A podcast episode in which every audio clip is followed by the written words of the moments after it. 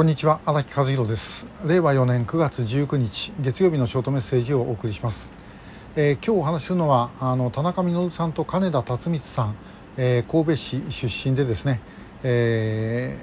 ー、北朝鮮に行って出られなくなったお二人のことについてお話しします。で田中稔さんは、えーと、これにこのパンフレットでいきますとここに出てます。これは田中稔さんですね。えー、それから、えー、金田辰光さんは、えー、こちら、ね、写真はまだ中学生ぐらいの写真ですね、えー、あります。でた金田辰光さんはこの赤線というのはあの拉致濃厚という方特定失踪者ということですね。それから田中稔さんは政府認定の拉致被害者、えー、15人目じゃない16人目ですね。で認定された拉致被害者ということですであのその経緯についてはちょっとここで話をすると長くなるんであのいろんなところに出てきますからちょっとご覧いただきたいと思うんですが、えー、この2人についてはあの共同通信が何度も報じてますけども北朝鮮側からは返してもいいという、えー、そういうようなあの連絡、まあ、通知がある、まあ、ただし、えー、本人たちは帰りたくないと言っていると。いうようなあの話が、まあ、もう何度も出てきてるんですね。でストックホルム合意の時にももう名前が出てた、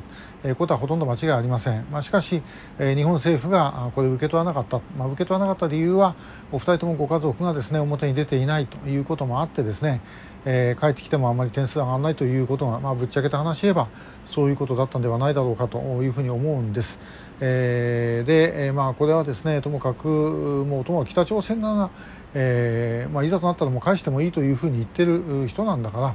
えー、当然まず取り返すということは当たり前だろうというふうに思うんですが、まあ、なかなか今のところ進んでませんでそういう中でですねあのこのお二人のことを芝居で、えー、やるという方々があの出てこ、えー、られました。え、この「よその国」という演劇です、えー、11月2日だけなんですけどもにあの2回、え、上演をされます、え、田中稔さんと金田辰光さんのことをですね描いたものです。で、えー、向こうの中であのどういうふうにですねな思いをしているかということの、まあ、シミュレーションみたいにもなる、えー、話なんですねでこれもともとですね私たちと一緒に活動している北朝鮮による拉致と人権問題に取り組む法律家の会という、まあ、弁護士さんたちの集まり、えー、この事務局長をやっている土田正一先生がですねえー、からあのご紹介で、え、こういう演劇があるんだけどというふうに教えて、え、いただきました。まあ、それであのどんなもんかなというふうに思って、えー、この、まあ、劇を作られた方、えー、にですねあのお問い合わせをしてみました。えー、さあの野村勇さんという方なんですけどもそしたらあのシナリオを送ってくださいまして、えー、見たらですねこれ本当素晴らしい、えー、内容でしたあもう本当にですねあのよくこのお二人のことって、えー、拉致問題の中ではあのかなりマイナーな方なんですね正直言って、えー、それを取り上げてですねいろんなあの描写をしっかりしてくださっているということでですねちょっと驚きましてあの、まあ、少しでも多くの方にも知っていただきたいというふうに思う次第なんです。で、えー、この芝居の演劇はですねこのテアトロという、まあ、芝居の専門誌、え、なんですけどもここのですね、えー、新人戯曲賞の佳作を受けてます。でえー、この本あの去年の5月号なんですけどもこれにあのシナリオ、まあ、これ実際のあの、えー、今回11月にあの上演される時とはちょっと違ってるそうですけども、まあ、大体基本はこれ、えー、というのが載っかってます。あのもし、えー、読んでこれ、まあ、手に入れられれば一番いいんですけども手に入れられないけども、まあ、読んでみようという方ございましたら私の方にご連絡いただければあの、まあ、この野村さん書かれた野村さんのご了解いただいてますので、えー、PDF であのスキャンしたものをメールでお送りすることは可能です。えー、まあともかくですね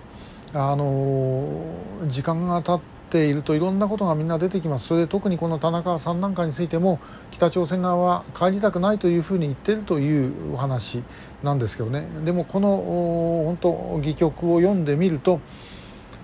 えー、その気持ちの一端がこれもちろん想像でしかないんですけどもやっぱり分かる、えー、と思います。で、えー、それはともかく取り返した後でですねご本人がそれでも北朝鮮に戻りたいっていうんだったらば、えー、戻してあげればいい話であって、えー、決してですね私はもう最初からもう帰りたくないんだというふうにですね思っているなんてことは絶対思っちゃいけないと思います。まずこれ主権の問題ですから一旦ともかくその無理やり連れて行かれた方騙されて入って出られなくなった方は全てあの北朝鮮からですね、えー、日本にもう強制的にでも連れてきてそしてその後で日本で考えてもらうと。で,、えー、で北朝鮮に戻りたいという人がいればあの戻すようにするということだろうと思います。これはあの日本国籍持っているあの基幹事業の日本人家族も同様ですしそれからあ、まあ、朝鮮籍で北朝鮮に渡った方々もその無理やり連れて返すってことはできないにしても自分の意思で、え戻ってきたければ戻ってくるようにするということがですねこれ原則だろうというふうに思います。えー、そういうことですね。ぜひあのお考えをいただきたいというふうに思う次第で、ございます。えー、今日田中稔さんと金田辰光さんのことについてお話をいたしました、えー、詳しいことは、まあ、あのいろんなところに乗っかってます、えー、で、えー、そのお二人を拉致をしたグループであるナクトンガンという、まあ、北朝鮮の在日の秘密組織えー、これのことはあの張龍雲さんとも亡くなりましたけどもお、まあ、その組織にいたあの在日の方がですねえー、書いたあの黒い蛇の遺言状だったかな、えー、本に出てきます、まあ、そこら辺でぜひあの読んでみていただきたいと思います。もうこのお二人についてはあのご家族がですね、えー、声を出すことはちょっとかなり難しいです。我々が声を上げていかなければいけないと思います、え、何卒よろしくお願いいたします。今日もありがとうございました。